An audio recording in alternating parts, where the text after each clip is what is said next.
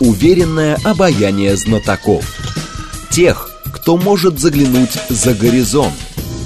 Они знают точные цифры и могут просчитать завтрашний день. Умные парни вновь и вновь выходят в прямой эфир, чтобы многое нам объяснить. Программа предназначена для лиц старше 16 лет. 15 часов 6 минут столица. Радиостанция «Говорит Москва», 94,8. Микрофон Евгения Волгина. Мы продолжаем. Наш умный парень Александр Камкин, старший научный сотрудник исследовательского института мировой экономики и международных отношений имени Примакова, Академии наук. Александр, здравствуйте. Добрый день. Наши координаты 7373948, телефон, смски плюс 7925 8888948, телега для сообщений «Говорит Москобот». Смотреть можно в YouTube-канале «Говорит Москва». Стрим там начался, поэтому, пожалуйста, подключайтесь. Давайте начнем все-таки с палестино-израильского конфликта, потому что а, Разные резолюции предлагаются в Организации Объединенных Наций. Параллельно Израиль пытается отменить Гутерреш и вводить какие-то санкции против а, значит, управленцев Организации Объединенных Наций. Делегация, отменить ООН. Отменить ООН как таковую, да. Делегация Израиля в ООН надела желтые звезды и обещает их носить, пока в ООН не осудят, а, соответственно, деятельность Хамаса. И возникает вопрос, что вот это какой-то общий перформанс происходит, но, по сути, проблемы никто решить не может. Почему? А, проблему, на мой взгляд, я, может быть, буду слишком, слишком большим пессимизмом, пессимистом, да, но ближе к микрофону, пожалуйста. Ага. Ближневосточного, ближневосточного конфликта действительно решить традиционными способами э, мировой дипломатии, наверное, невозможно по, по простой социологической причине. Сработал закон трех поколений и в Израиле, и на палестинских территориях уже э, родились и выросли три, и кто-то уже прожил три поколения людей в условиях войны. Да, она то затухает, то вспыхивает вновь, но этот вот постоянный антагонизм, постоянная э, жесткая риторика с обеих сторон, э, на мой взгляд, делают примирение какое-то или даже какую-то приостановку конфликта маловероятным. Мы прекрасно вид- э, помним, э, как, какие усилия и тот же Израиль прикладывал в 90-е годы эм, для примирения, э, да. переговоры Ицхака Рабина и Ясера Арафата. И в итоге Изра... Ицхака Рабина застрелили свои же радикалы. Поэтому стоит хоть одной стороне пойти сейчас на какой-то компромисс, обязательно им в спину выстрелят непримиримые. Поэтому у меня вот, лично не, нет э, каких-то даже э, возможностей или каких-то идей, как здесь решить, чтобы более-менее остались при своем обе стороны. Но в холодном нейтралитете в каком-то очень жестком. Хотя, с другой стороны, почему ну, представляется сейчас, с одной стороны, можно сказать, для Хамаса невыгодно все это прекращать, потому что Хамас... Для Хамаса невыгодно было все это начинать. Для, э, начнем с того. В смысле 7 октября Конечно. или раньше? Э, ну, мы, если говорим про нынешнюю э, арабо-израильскую да. войну, то, конечно, мы говорим про 7 октября меньше всего выгодно было это для Хамаса. Потому Но что, ну, понятное дело, силы не равны. Ну, да. Э, соответственно, и мы вспомним в первые же дни руководство Ирана, ну, фактически они кричали на весь мир, «Э, ребята, это не мы. Вот да. что хотите, думайте, как, как, как угодно, в чем нас обвиняйте, но это не мы. Соответственно, э, да, европейские политики тут же начали говорить, что это все Путин, что это Путин посылал оружие Хамасу, что это Путин, что это специально на день рождения Путина Хамас сделал такой подарок. Ну, вот особенно... А уж когда Хамас приехал в Москву? О, это был такой айгевал, что просто Соответственно, вот в Германии небезызвестная госпожа Штрак Циммерман э, засветилась высказыванием, что вот, что операция Хамас это продолжение СВО на Украине, что Путин и Хамас это одно и то же, между ними знак равенства. Ну, конечно, вишенкой на торт это э, обвинение в адрес Антонио Гутерреша, который, кстати говоря, даже, может быть, немного неожиданно, но занял абсолютно трезвую, абсолютно взвешенную позицию. Угу. Да, 7 октября мы видели террористический акт. Э, Хамас должен понести наказание. Э, лица, причастные к этому, возможно, должны быть э, уничтожены. Благо, у Израиля есть богатейший опыт ликвидации своих противников. Например, один из командиров Хизбаллы Имат Мугне был уничтожен в 2007 году в Дамаске, его взорвали, угу. за то, что он организовал еще в 90-е годы теракт в Аргентине против еврейского культурного центра. Но при этом Гутерреш сказал, что то, что произошло, это не в вакууме произошло. Безусловно, э, безусловно. Ну, и опять же, я говорю, уже настолько вот антагонизм между израильтянами и палестинцами, тут уже бесполезно пытаться копаться в истории, кто, кто прав, начал, кто да. виноват. Тут важно действительно, кто первым э, скажет, что, ребята, все, давайте жить дружно. Так все Пускай... копаются. Палестинцы сказали, что мы вас здесь приютили, а вы начали наши территории забирать. Израильтяне сказали, что это была всегда наша территория, это вы сами сюда пришли. И в итоге все равно все копаются в пятом веке до нашей эры. Если, если даже еще не раньше. Э, Натаньяху там уже цитирует библейский пророчества ветхозаветные, и, в принципе, вот та воинственная риторика израильского руководства и генералитета, ну, почитаю вот некоторые ветхозаветные истории там о, о войне различных э, племен э, угу. на, на тех территориях между друг другом, и понимаешь, что вот абсолютно, вот как было там 3000-4000 лет назад, вот один в один ситуация и сейчас. Ну, и тогда получается, что все будут просто наблюдать, качать головами, а потом манкировать этими убитыми женщинами и детьми, соответственно, по обе, с обеих сторон что, а, соответственно, вот видите, там Палестина не идет на попятную, поэтому страдают их соплеменники. Потом, значит, Хамас будет говорить, ну вот видите, что произошло, там, израильтяне не идут, поэтому а, соответственно, все приняли мученическую смерть. Ну и в итоге, получается, никакое международное сообщество сейчас уже в какой-то степени работать вообще не может, даже организовать какие-то коридоры гуманитарные, какое-то холодное перемирие жесткое устроить, ничего невозможно сделать. Здесь ситуация осложняется несколькими факторами. Да. А, во-первых, э, египетско-иорданский фактор. Э, обе страны не особо желают видеть э, беженцев из Газы у себя на территории. Этому есть определенные исторические объяснения, потому что палестинцы именно вот э, с этих территорий, ну, они были такой питательной средой для распространения различных э, радикальных угу. организаций, и мы помним, кто организовал покушение на предыдущего короля Иордании, кто убивал и, предыдущ, э, и президента Египта тогдашнего. Все это действительно имело место. И с другой стороны, европейцы, они тоже сейчас оказались разделены. С одной, еще Несколько лет назад, когда были очередные вспышки израиль, арабо-израильского конфликта, пропалестинские демонстрации в Европе абсолютно проходили в рамках да. такого политического мейнстрима. Выражать сочувствие палестинцам было модно, особенно угу. среди там различных левых кругов. Вспомним, как еще в 70-е годы там, из, э, фракция Красной Армии, левая террористическая организация германская, проходила обучение в лагерях Фатха э, в Палестине. Поэтому, а сейчас э, мы видим, что такая позиция двусмысленная. С одной стороны, политический класс, политический истеблишмент э, Европы выражает тотальную безоговорочную поддержку э, израильскому руководству. Там Олаф Шольц даже одел кипу э, в, в знак э, полного, полной солидарности. А, СМИ мейнстримные европейские, да, безусловно, они как бы стали на сторону э, Израиля. А, общественность здесь тоже разделена. Но э, тот факт, что полиция очень жестко разгоняет э, пропалестинские демонстрации э, в Берлине, в других европейских городах, это что-то уже новое. Почему? Тут мы имеем эффект, на мой взгляд, такого, знаете, экспорта конфликта. И если там еще в 70-е, 80-е годы Э, арабская диаспора в Европе была достаточно малочисленная, и для большинства европейцев э, что-то происходящее, ну, за исключением, может быть, нефтяного кризиса 73 года из-за эм, войны судного дня, когда европейцев коснулось это напрямую экономически, э, но все-таки это воспринималось как что-то довольно далекое. Сейчас в Берлине, в Мюнхене, в Париже, в других европейских крупных городах проживают миллионные диаспоры выходцев с Ближнего Востока, и Киснер уже сказал, что это проблема Берлина. Это проблема Берлина, конечно. Во-первых, они от, э, вот с этой своей политикой э, открытых дверей туда же ехали не только беженцы от войны, желающие найти э, спокойное место для жизни, но и в том числе радикальные группировки, и палестинские в том числе, активно вербовали своих сторонников среди диаспоры. Угу. Есть такое ежегодное исследование Федерального ведомства по охране Конституции, это аналог так. нашей ФСБ, и они со спокойствием, знаете, с таким прусским таким педантизмом. Каждый год говорят так, вот у нас в Германии проживает там столько-то э, активистов Хамас, столько-то активистов там, исламского джихада, там Аль-Каиды и прочих запрещенных запрещено, да. э, организаций. Но это те люди, которые попали в поле зрения правоохранителей, которые весьма вероятно занимались э, террористической активностью у себя на родине, и весьма вероятно в любой момент могут э, произвести какой-то теракт, либо какие-то другие противоправные действия на территории Германии. И зачем тогда их, простите, там терпеть? Вот, э, вот эта вот двусмысленность, это недосказанность, это какой-то вообще шизофрения политическая, вот мне, например, непонятно.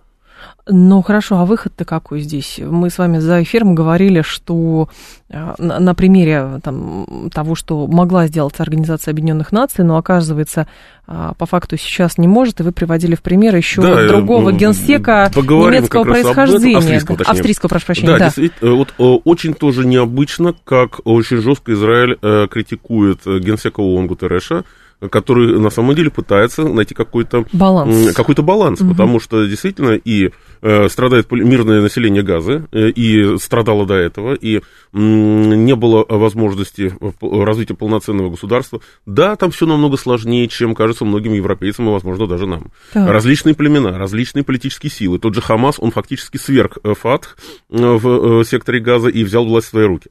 Но, опять же, кто участвовал в создании Хамас? в том числе и израильские спецслужбы, не говоря уже о других. Поэтому здесь все очень закручено в один котел противоречий. А, вот э, та травля Гутерреша со стороны израильского руководства мне напоминает историю Курта Вальдхайма. Это был 1974 год, вскоре после войны Йом-Кипур. А, э, ООН принимает э, резолюцию, осуждающую режим апартеида в Южной Африке и одновременно действия Израиля на палестинских территориях. Э, Вальдхайма просто съели за это. Э, не за осуждение протеида, а именно за осуждение израильской политики. Ему припомнили то, что он был офицером вермахта в годы, Велик... Э, в годы Второй мировой войны. Хотя он был австрийского происхождения, по факту Австрия была оккупирована государством в 1938 году в результате Аншлиса. И он, ну, фактически можно сказать, против своей воли, из австрийской армии перекочевал в общую э, германскую. Но, тем не менее, э, его пытались обвинять в военных преступлениях, его травили в прессе, он вынужден был оставить свою должность. Ну, в случае с Гутеррешем такое не пройдет, это все-таки уже другое поколение э, политиков, но, тем не менее... То к чему параллели вы приводите? Определенные исторические параллели есть. И если тогда не ООН, тогда где тогда искать переговорную площадку для решения этого конфликта? Она кому-то нужна? Вот, складывается сейчас. ощущение, что нет. Складывается ощущение, что нет. Израилю тем более не нужна. Э, с, арабским странам, но я думаю, что нет, потому что и, и, и той, и другой стороне нужны определенные сакральные жертвы, чтобы вот э, возвести данный конфликт уже в какую-то, ну, архиипостась, чтобы постоянно тыкать и европейцев, и американцев носом. Вот смотрите, что вот у нас здесь Но творится. при этом большую войну никто начинать на Ближнем Востоке не будет. У меня были некоторое время а, ощущения, что за этим стоят, может быть, американцы, которые подталкивали даже тот же Израиль для эскал, э, к эскалации, потому что Натаньяху в первое, э, в первое время как-то не очень стремился э, начинать именно наземную операцию. Даже у него были споры с э, генералитетом, угу. потому что он понимает, что, скорее всего, Цахал полностью э, с задачей тотального уничтожения Хамас не справится. Тогда действительно, и уж извините за цинизм, ну, тотально уничтожить весь сектор газа, вот, превратить ее в большую парковку. В пыль. Угу. В пыль. Но я думаю, такая задача даже такой высококвалифицированной, высокоподготовленной армии, как Цахал, просто не по плечу. Потому что, ну, что территория сектора газа это примерно полтора-два Мариуполя. Вот, то есть, представьте, одна сплошная Азовсталь, только которую укрепляли там не 2-3 года, а как минимум 20-30 лет. Угу. Соответственно, ну, здесь, ну, простите уж, ну, без ОМП тут, э, такую твердыню не взять. Или это будут такие огромные потери со стороны Сахала, что, э, я думаю, и Натаньяху в результате потом съедят э, именно за неоправданно высокие потери среди израильской армии. Ну, хорошо. А ближневосточное государство, потому что ин- информационные кампании, которые разворачиваются, понятно, посмотрите на невинно убиенных, там, и так далее, и тому подобное. Но по факту оказывается, что попробовали с воздуха бомбардировки объективной реакции нет, просто возмущенная толпа. Потом попробовали танками тихонечко зайти примерно то же самое.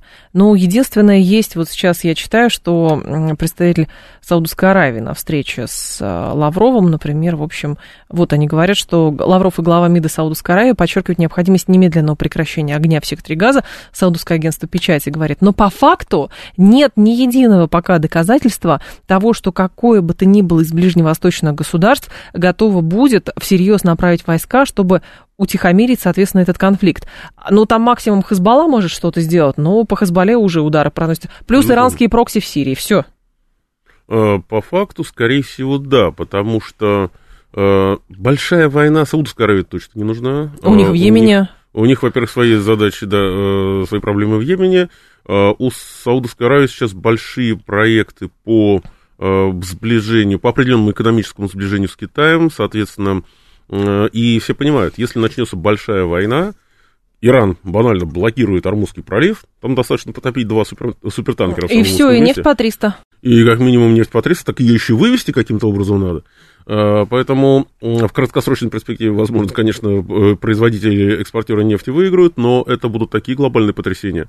Поэтому деньги любят тишину, большие деньги любят э, гробовую тишину, поэтому э, я думаю, что да, это не 73-й, не 67-й год, когда там были коалиции арабских государств, Во-первых, Египет сейчас занят уже и своими проблемами. Во-вторых, Сирия сейчас, понятное дело, не в состоянии эм, сказать какое-то веское слово. Эм, Саудовская Аравия будет до, до конца стоять немножечко так слегка в стороне. Но остается, да, Иран и Хизбалла. Но Ирану это тоже не нужно. Понимаете, э, из, сейчас, если э, американцы подтолкнут, э, вот, сделают такой катализатор mm большого там, американо-израильско-иранского противостояния, ну, в любом случае, на мой взгляд, Ирану большая война тоже не нужна. Понимаете, большая война никому на Ближнем Востоке, кроме американцев, не нужна.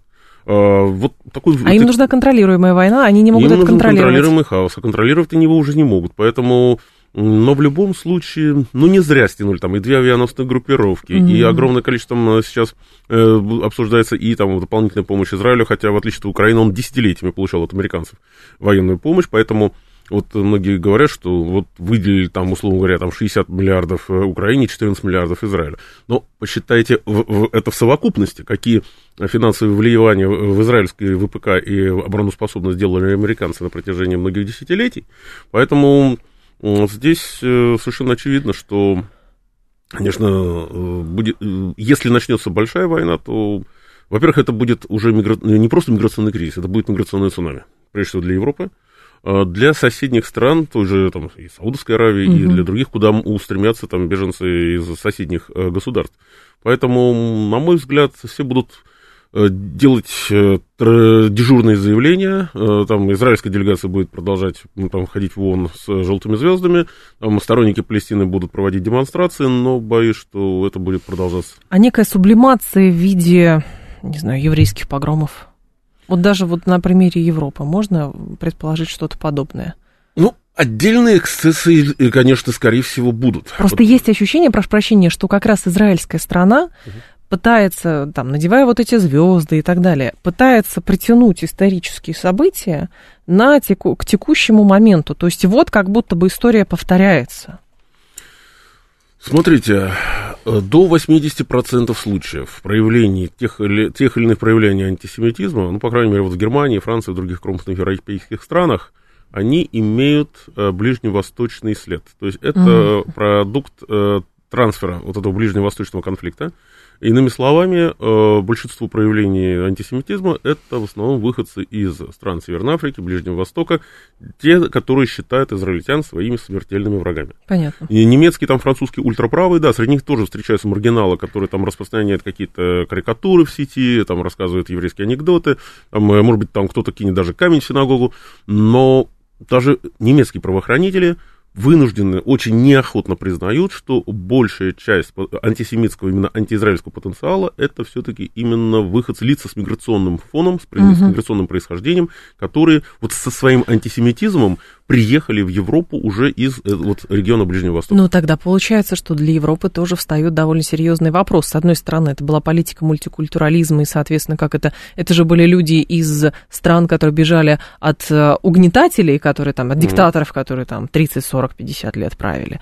А вот там Каддафи, ну, как, кого они считали, Саддама Хусейна mm. и прочее. Асад, да-да-да. Асад, да, и так далее. А сейчас получается, что это как бы что-то другое, с другой стороны, и израильское лобби тоже присутствует, с третьей стороны, пытаться э, как это, историческую ретроспективу провести, мне кажется, немножечко это хромает, просто потому что 80 лет назад у, не было, значит, у евреев не было своего государства, это не раз. было оружия, не было бомбы, ничего, политиков не было, ничего не было. Не было ничего. И поэтому проводить параллельно, ну, по меньшей мере, это действительно выглядит как некий перформанс. Ну, То есть эмоционально, наверное, можно понять, но чисто рациональный вопрос. Эмоционально, да, рационально, да, действительно большой-большой вопрос, поэтому э, ситуацию сравнивать э, достаточно можно очень-очень-очень ага. натянуто, но мы видим, да, что Ближний Восток, Ближний Восток на, на мой взгляд, намеренно пытаются сделать ареной большого конфликта с непредсказуемыми результатами, но с четко совершенно обозначенной целью. Абсолютный хаос, э, по возможности управляемый, а если нет, все равно этот хаос далеко от Соединенных Штатов. И потоки мигрантов пойдут там не в Нью-Йорк, не, там, не в не Сан-Франциско, да, они понятно. пойдут в Париж, Берлин, в Рим и в другие крупные европейские города. Только как Уолл-стрит э, можно будет угомонить, если там будет большой большой конфликт? Ну, я думаю, угомонят. В конце концов, э, инструменты вот этих вот финансовых пирамид под названием да. фондовый рынок, они хорошо изучены, поэтому э, Кому надо, тому скажут заранее, потому что все, угу. весь, весь биржевой успех он основан на инсайдерской информации. Поэтому это уже будет вопрос даже не вторичный. Я почему спрашивала про перспективу какого-то конфликта в Европе? Потому что тут же министр обороны Германии выступил, Писториус, ну, да, да сказал, что это давайте готовиться, все должны сплотиться. То есть сначала должны были все сплотиться и готовиться к большой войне, потому что страшные русские танки угу. пройдутся по евро- европейским городам. Теперь это, видимо, больше так, не работает. Теперь другая история. Гер- германского и вообще европейского политического истеблишмента, что Путин равно Хамас. Не, независимо Сейчас от... уже все слилось. Все смешалось в доме Облонских, и, соответственно, э, что бы ни происходило на Ближнем Востоке, все равно в воспаленном воображении госпожи э, Штрак-Циммерман, э, той же Анны Полены Бербок, того же Бориса Писториуса, это все виновата страшная Россия. И, и призывает готовиться к войне Писториус явно не против Хамас, не против Хизбаллы. Он призывает готовиться к войне против России. А в смысле готовиться к войне хорошо против России? Ну что там, Рейнметалл будет танки делать, все будут готовиться к тому, что Россия, будут, НАТО будет воевать с Россией или Германия будет воевать с Россией? Сейчас начинается процесс информационной кампании по обработке собственного населения. То есть запугать запугали, деморализовать деморализовали, а дальше что? цены э, вскаканули, а сейчас будут э, создавать образ врага. Э, вспомните Югославскую войну. Угу. До 99 -го года, до того, как НАТО стало бомбить. Белград, другие сербские города, На больницы, протяжении роддома, 6 лет мосты. обрабатывали. Обрабатывали, ну, 9, потому что фактически начинали, 9, начались да. волнения в первые волнения в Хорватии, в Словении в 90-м году, uh-huh. еще за пару лет до этого уже первые ласточки полетели, а потом как, э, просто вот как прорвало плотину. Огромное количество публикаций в крупнейших э, там, европейских, американских газетах, абсолютно четко сформулированный нарратив злые сербы, злые коммунисты, злые титаисты угнетают свободолюбивый там хорватский, славянский, боснянский, косовский и далее по списку народа. Э, любая газетная публикация, если это не были какие-то антимейнстримные, какие-то полуподпольные самоиздатовские журналы, такие, конечно, выходили тогда тоже, но тогда не было еще широко развитого интернета, угу. и держать под контролем информационное поле было значительно проще. Э, Уда Ольфкотте, например, знаменитый немецкий журналист оппозиционный, он написал целую книгу э, «Продажные журналисты», где анализировал прямо у него там 200 с лишним имен мейнстримных э, журналистов, маститых, известных, там работавших в Фокус, Штерн, Сайт, других крупнейших изданиях. Он гласил, так, вот этому заплатили столько-то, этот э, работал сначала с американскими спецслужбами, этот был, э, там, получал от Siemens, от этих, от этих, от этих. И потом открываешь э, эти газеты, там, журналы, смотришь, там, вот, например, «Война на Балканах». И вот проявляются Матиас Рюб, этот, этот, этот. И... Ну, абсолютно извращенная позиция. Только виноваты исключительно сербы. Вот все остальные вообще как будто преступления не совершали.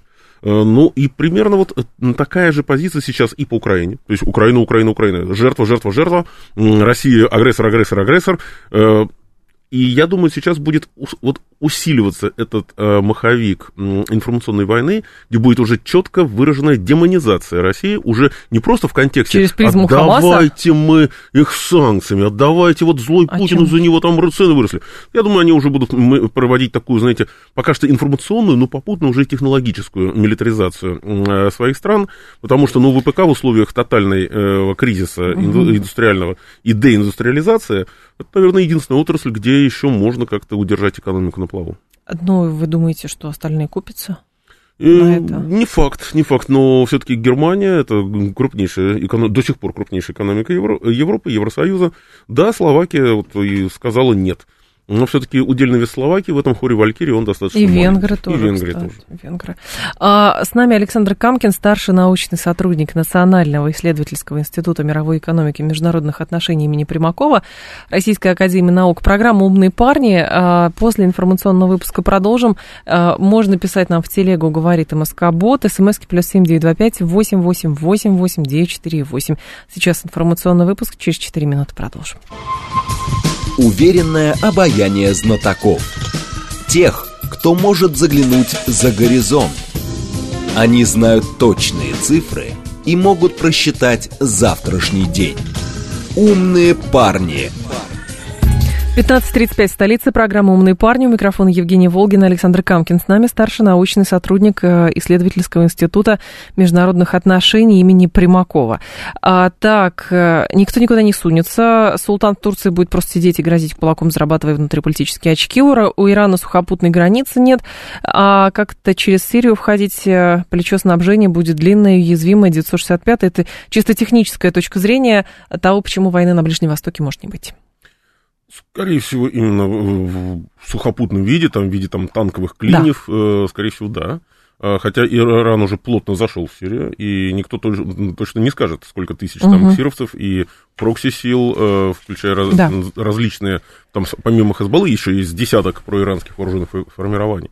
А, поэтому, опять же говорю, большой войны, по крайней мере, соседям Израиля э, не нужно. Э, война нужна всегда тому, кто э, не пострадает в результате э, того, если конфликт выйдет из-под контроля. Есть... А здесь, конечно, ставки слишком высоки. А, любопытный момент вокруг эм, как раз позиции Венгрии и Словакии сейчас. И тут еще уже Орбан э, и Путин встречались, э, что вызвало в Китае, переполох. что вызвало, да, большой переполох в Германии. И возникает вопрос, что есть Венгрия сейчас для Европейского Союза по факту, а, и что есть Венгрия сейчас для России. Потому что мне кажется, что роль этого государства, при всем уважении, она чрезмерно преувеличена. Ну, то есть есть определенная истерика в СМИ, что вот Венгрия игнорирует европейскую солидарность, надо с ней что-то делать и так далее. Хотя по факту Венгрия, в общем, возможно, выторговывает для себя какие-то лучшие условия а, для того, чтобы поддерживать эту европейскую солидарность. А, конечно, удельный вес Венгрии в экономике, демографии, либо других э, финансовых показателях Евросоюза не слишком угу. велик. Но, во-первых, э, пример заразителен – Виктор Орбан стал своего рода такой первой ласточкой а, европейских политиков-суверенитистов, которые сказали нет э, вот этому вот диктату евродурки.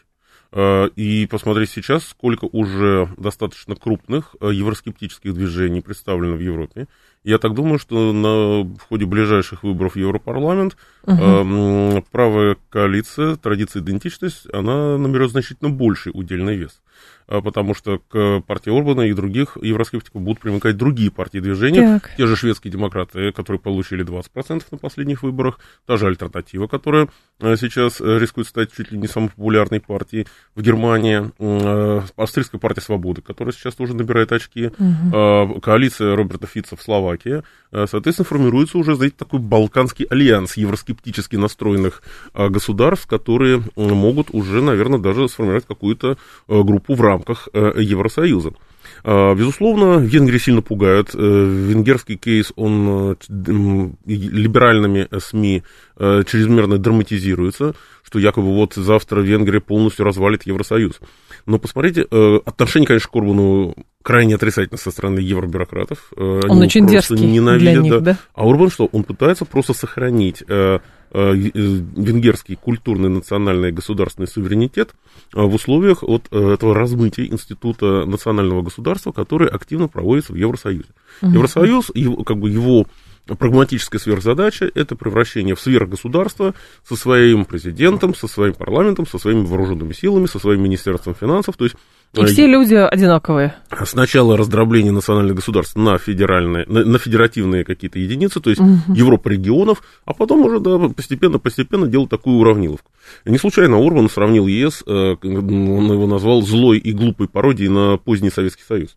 Э, что привело в истерику просто Жозеп Барреля, который заявил, что Венгрию в ЕС никто не держит, типа, хотите, угу. уходите. Но это тоже напоминает последние годы существования Советского Союза, когда вот фрондир, фрондерствующая Прибалтика, межрегиональная депутатская группа и прочее, прочее. Но здесь, правда, есть несколько иное. Фрондерствующую Прибалтику могли поддерживать э, старшие по демократии товарищи, а Орбан-то кто будет поддерживать? Даже если и мы Орбана поддерживаем, но как мы можем воспользоваться его фрондерством? Э, достаточно сложно поддержать Венгрию, не имея с ней сухопутной границы, не имея сухопутного коридора. Есть такое. Э, даже вот поставки российских энергоносителей, особые условия, которых э, добилась Венгрия, угу. там, Словакия, Сербия, другие страны, они ограничены временными э, рамками. Те же поставки российской нефти, российского газа, э, кстати, чему сейчас активно препятствует Болгария, э, они ограничены там 24-25 годом. Поэтому что будет дальше, э, совершенно непонятно. Э, поэтому, конечно, морально там э, как-то дипломатически Венгрию, конечно, Россия поддержать может, но оказать ей реальную помощь в случае там каких-то осложнений в отношении Будапешта и Брюсселя, конечно, будет достаточно сложно. А двенадцатый пакет, все никак договориться не могут. Алмазы там пакет. никак не хотят запрещать на ввоз. Ну, это уже, знаете, э, кто же там говорил, что надо запретить туалетную бумагу в России поставлять, это, это, в общем, кончилось дело изъятием автомобилей, там, домашних животных, животных. И шампуней. И шампуни, да. Э, ну, вот, вроде здоров, здравомыслящие взрослые люди, а, а вот со стороны выглядит как будто, ну, э, какой-то дурдом на выезде. Нет, ну по факту-то это же чем-то, как бы какая-то логика есть. То есть изначально, если логика санкций была какая? Высвобождение рынка угу. для, угу. это так работало под соусом того, что в России там кровавый тиран и так далее и тому а, подобное. Энергетические то санкции, как? Да. да. Прежде всего, это перераспределение энергетического рынка в пользу Соединенных Штатов и их союзников. А, соответственно, убрать Россию угу. вообще с, этих, с этой доли рынка, то уже вот последние пакеты санкций, ну, здесь больше, наверное, рассчитан на создание такой нездоровой эмоциональной обстановки внутри России, то есть воздействие на российское общество и создание, ну, скажем так, э, таких более Э, благоприятных с точки зрения наших противников условий для каких-то э, прозападных э, волнений, там, выступлений. Но вот опять же все как-то а у них криво работает? получается. Это не работает, да. Э, наоборот, чем больше вот этих вот э, таких подлых э, вот гадостей, там, и лая, и подтягивания из-под забора, тем более антиевропейским становятся широкие настроения. Да, остаются, конечно, там всякие ждуны, там, либералы, которые спят и видят, что вот вернутся те самые старые благословенные времена, времена, но в целом, конечно, образ э, вообще Европы, образ коллективного Запада, он становится все более негативным.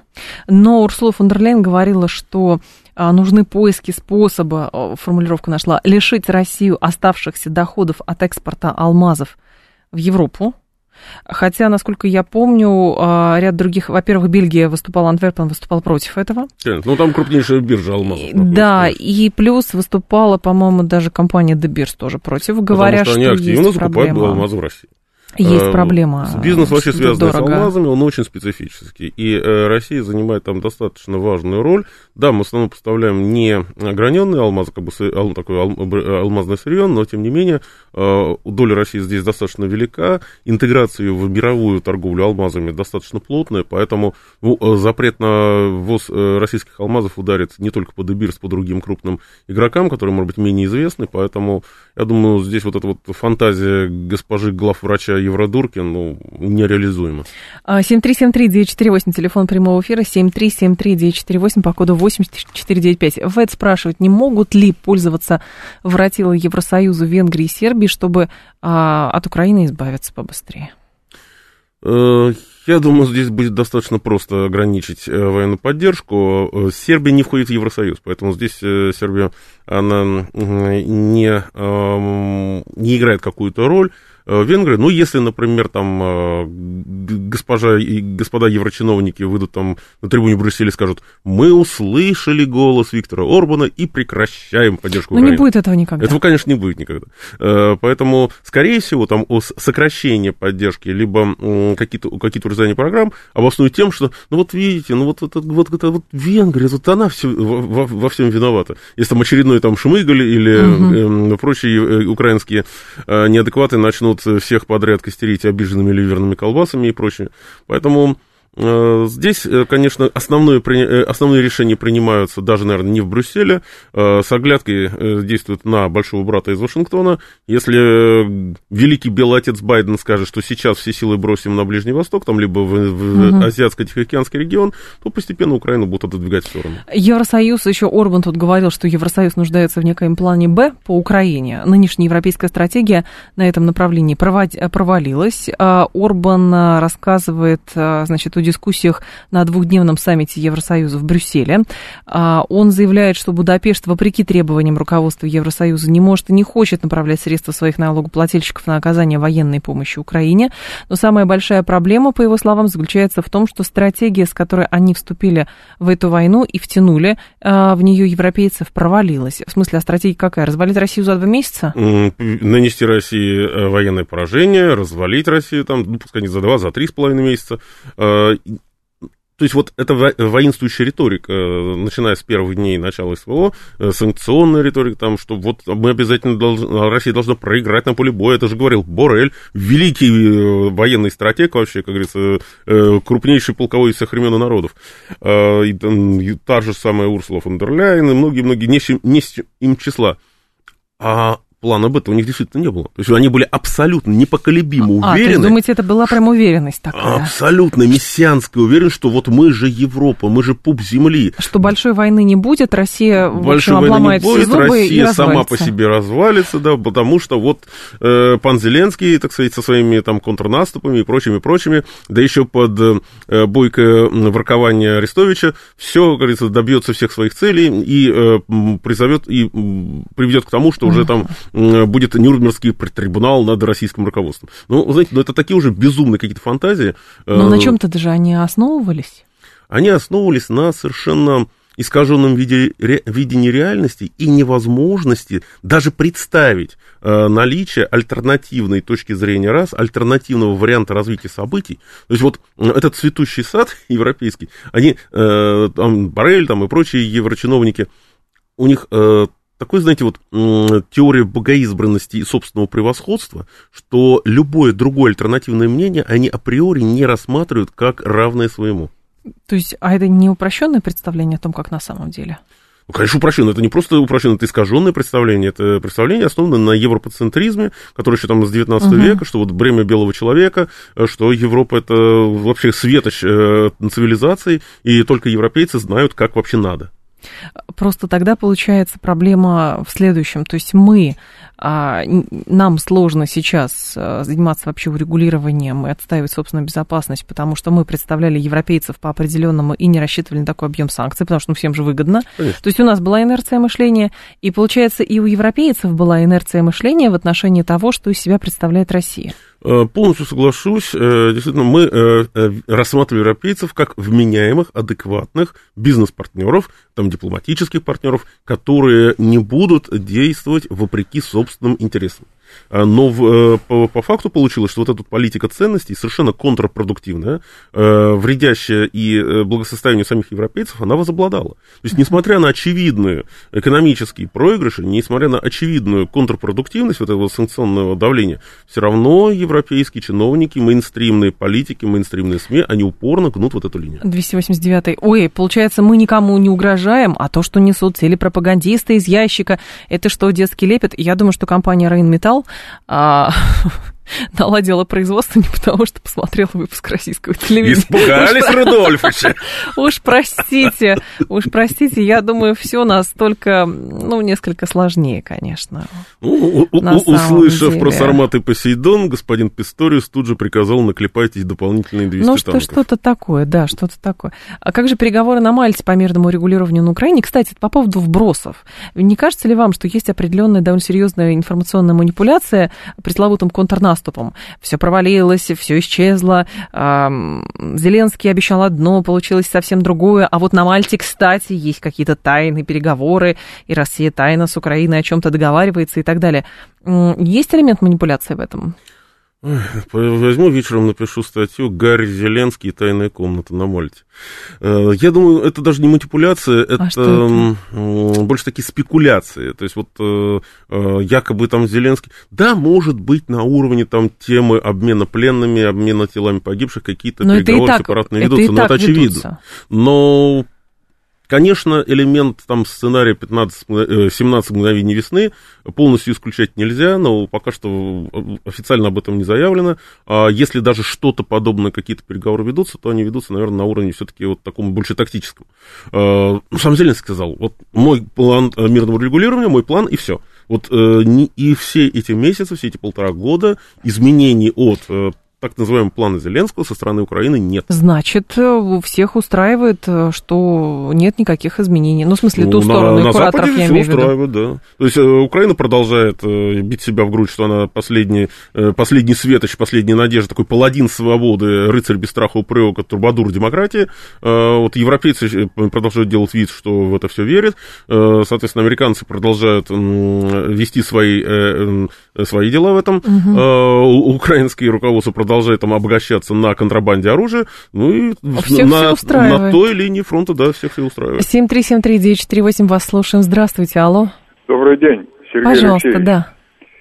Скажите, вот, э, Александр, при каких условиях, на ваш взгляд, ситуация на Ближнем Востоке и в Палестине может пойти резко к миру? Такие условия существуют? И какая роль в этом может сыграть э, наша страна? Спасибо. Э, Здесь надо разделить на два трека, скажем так. Фантастический и реалистический. По фантастическому сценарию э, и арабская сторона, то есть палестинская сторона и израильская сторона садятся за стол переговоров. Хамас отпускает всех заложников. Э, Израиль прекращает э, любые атаки сектора газа, открываются гуманитарные коридоры, и постепенно, постепенно, во-первых, сектор газа переходит под контроль палестинской администрации Махмуд Аббаса, и, наконец-то, постепенно идет международное признание палестинского государства.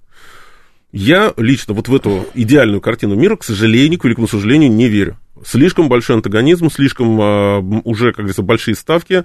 э, И Хамас никогда не встроится в Фатх. э, Хамас никогда не встроится. То есть, в любом случае, э, наверное, наверное, э, единственный там вариант было, что э, Хамас будет, э, по крайней мере, военное крыло Хамаса будет разоружено руками Фатха. Но это сделать тоже не представляется реальным. А теперь э, мы видим, что наоборот, огромная эскалация именно взаимной ненависти палестинцев и израильтян, поэтому, ну, кроме как вот продолжающейся войны, в ближайшие какие-то несколько лет других вариантов, а, а, реалистичных вариантов просто нет. Ну, либо же, там, не знаю, новый там американский президент, там, пускай там Дональд Трамп, да, приезжает и говорит жестко Натаньяху, Биби, все, садишься за стол переговоров, иначе больше ни одного доллара не получишь. Но это тоже слишком идеальный, слишком фантастический план, и, к сожалению, я думаю, он тоже не будет реализован, хотя, наверное, при такой ситуации, может быть, израильское руководство бы и прислушалось. О чем говорит политическая философия, точнее, как трактует текущее положение вещей, когда вроде бы все-все-все, ну, относительно крепко удерживалось на протяжении нескольких десятилетий, а потом все пошло в разнос. Причем в разнос, скорее всего, пошло не с момента, когда специальная военная операция началась, а несколько пораньше. А, Мне кажется, вот эта вот э, стабильность и крепко все как бы держится, это была фикция. Просто многие не замечали и создавали себе такую и- иллюзию а, все- всеобщего благоденствия, мира, а а подспудно-то процессы шли. Шл- Шла радикализация с одной и с другой стороны, шло военное усиление того же Хамаса и других организаций. Э, Соответственно, Понимаете, большие войны не начинаются из-за того, что кто-то этого сильно хочет. Там Байден, Эрдоган, там, э, Нетаньяху, Путин, э, там, не знаю, Ким Чен Ын или еще кто-либо. Э, войны, они, вот как, как была Первая мировая война. Вот еще э, весной 2014 года сложно было себе представить, что через там, 3-4 месяца вся Европа будет одним большим полем боя. И э, мало кто мог предположить, что это одно большое поле боя будет там на 4-5 лет. Все думали, что закончится там полугодом, годом максимум. Даже если война в Европе начнется. Э, И вот, наверное, года два-три назад, да, были такие прогнозы там на основе кондратьевских циклов, и э, видные наши ученые, политологи прогнозировали вот этот всплеск конфликтности э, из-за э, вот этой вот точки сингулярности экономических, политических процессов. Но это не произошло просто так. Вот по, по щелчку пальцев э, таких э, глобальных потрясений не происходит. Может быть, потому что на протяжении долгого времени считалось, что зафиксированные границы в мире это нечто настолько стабильное, монолитное и на всю жизнь, и как бы в это привыкли верить, а потом, когда что-то где-то начинается в силу ряда обстоятельств, Мгм. уже в зависимости от того, кто за кого выступает, начали говорить, что вот тут Украина хороший, а Путин плохой. Хамас плохой, Израиль хороший. Ну, Россию-то демонизировали, э, фигуру нашего президента демонизировали на Западе далеко не два, не три года. Э, Соответственно, и вспомним 2008 год, вспомним Ну да. негативную реакцию на Мюнхенскую речь Путина в 2007 году, э, вспомним э, поддержку девиантной антиконструктивной оппозиции в России там еще с нулевых годов. То есть вот такая ползучая демонизация России, она шла все эти десятилетия. Просто сейчас это перешло, перешло уже в формат категорического императива, но не более того. 7373948, телефон прямого эфира. Кого послушаем, кого послушаем? Давайте вас послушаем. Здравствуйте, алло. А, здравствуйте. Здравствуйте, пожалуйста. А, я вот по поводу конфликта, да. Давайте, какого из? Израиль, Израиль, Израиль с Палестиной, да. хорошо. Да, да, да. Ну вот, знаете, у меня почему-то такая вот уверенность, что это просто очередное расширение э, территории и границ Израиля происходит.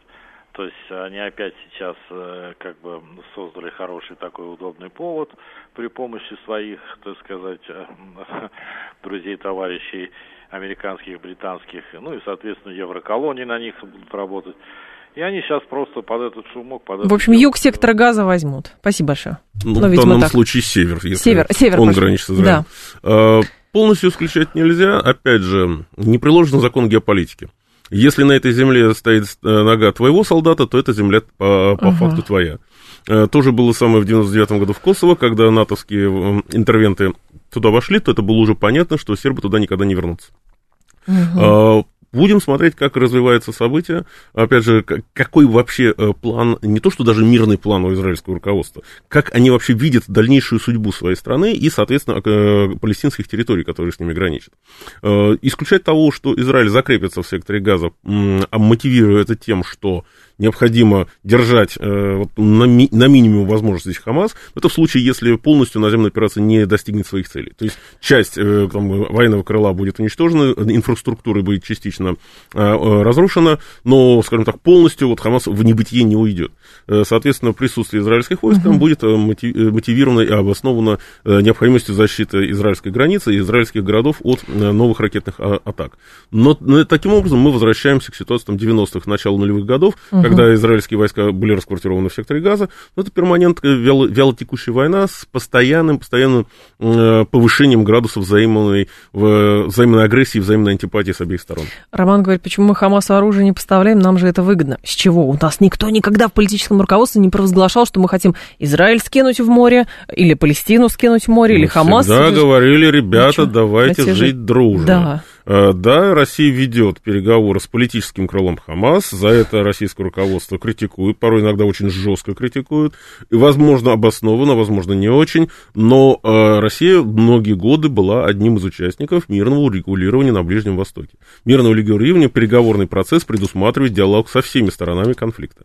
Ну, как бы это ни нравилось, но Хамас является одной из сторон конфликта, соответственно, априори он в том числе и участник переговорного конфликта. Сейчас основная задача, ну, по крайней мере, тактическая задача, это освобождение заложников. Всех там сколько, 230, да. по-моему, еще остается. Соответственно, сейчас задача а, прекратить э, бомбежки мирного населения Газа. Это, а, э, это категорический императив. Здесь без участия политического крыла Хамас переговоры вести просто невозможно. А оружия, мне кажется, у Хамаса уже столько, что там и там на несколько еще на лет. другие конфликты хватит. Они его еще потом обратно хохлам перепродадут. А, ну, уже давайте не будем выражаться. Все-таки, Александр, я прошу вас. Извините. А, так, здесь еще вопрос какой-то был, когда весь мир признает, что Хамас террориста мы не признаем, значит, мы уравниваемся. Послушайте, я сразу вспоминаю, знаете, абсолютно прекрасную историю. Это с, когда американцы долгое время считали Судан угу спонсором терроризма, государственным спонсором терроризма. Но когда оказалось, что там есть, в общем, интерес еще Российской Федерации, и туда заходил, когда порт обеспечения собирались строить, Американцы тоже подписали. Помпео подписывал mm документ, который исключал Судан из списка, из списка спонсоров Но, терроризма. Э, есть Поэтому... хорошие террористы в кавычках, есть плохие. Есть плохие террористы, и, и все. Но Хамас из списка террористических организаций, насколько я знаю, в России никто не вычеркивал. Только, вычеркнули только Хезбаллу, и только потому, что в Сирии мы являемся, да. являемся ситуативными союзниками. Вот. То же самое с движением Талибан. Да, движение Талибан до сих пор считается запрещенным в России, в России но э, определенные такти... переговоры по тактическим вопросам вопросам, тем не менее, ведутся. Более того, и американцы ведут переговоры с Талибаном. И даже, говорят, кэш им отгружают довольно серьезно. Вполне вероятно. Каждый месяц практически. Поэтому пенсии, все... Пенсии ветеранам Талибана. Все относительно, да. Ну, понимаешь, что запрещенная не только в России организация, но и решением Совета Безопасности ООН. Александр Камкин с нами, старший научный сотрудник Национального исследовательского института мировой экономики и международных отношений имени Примакова. Александр, спасибо, ждем снова. Всего доброго. Далее у нас информационный выпуск, потом Юрий Буткин. Я с вами прощаюсь до завтра в «Револьвере» в 10 10.03 встретимся. Всем хорошего вечера.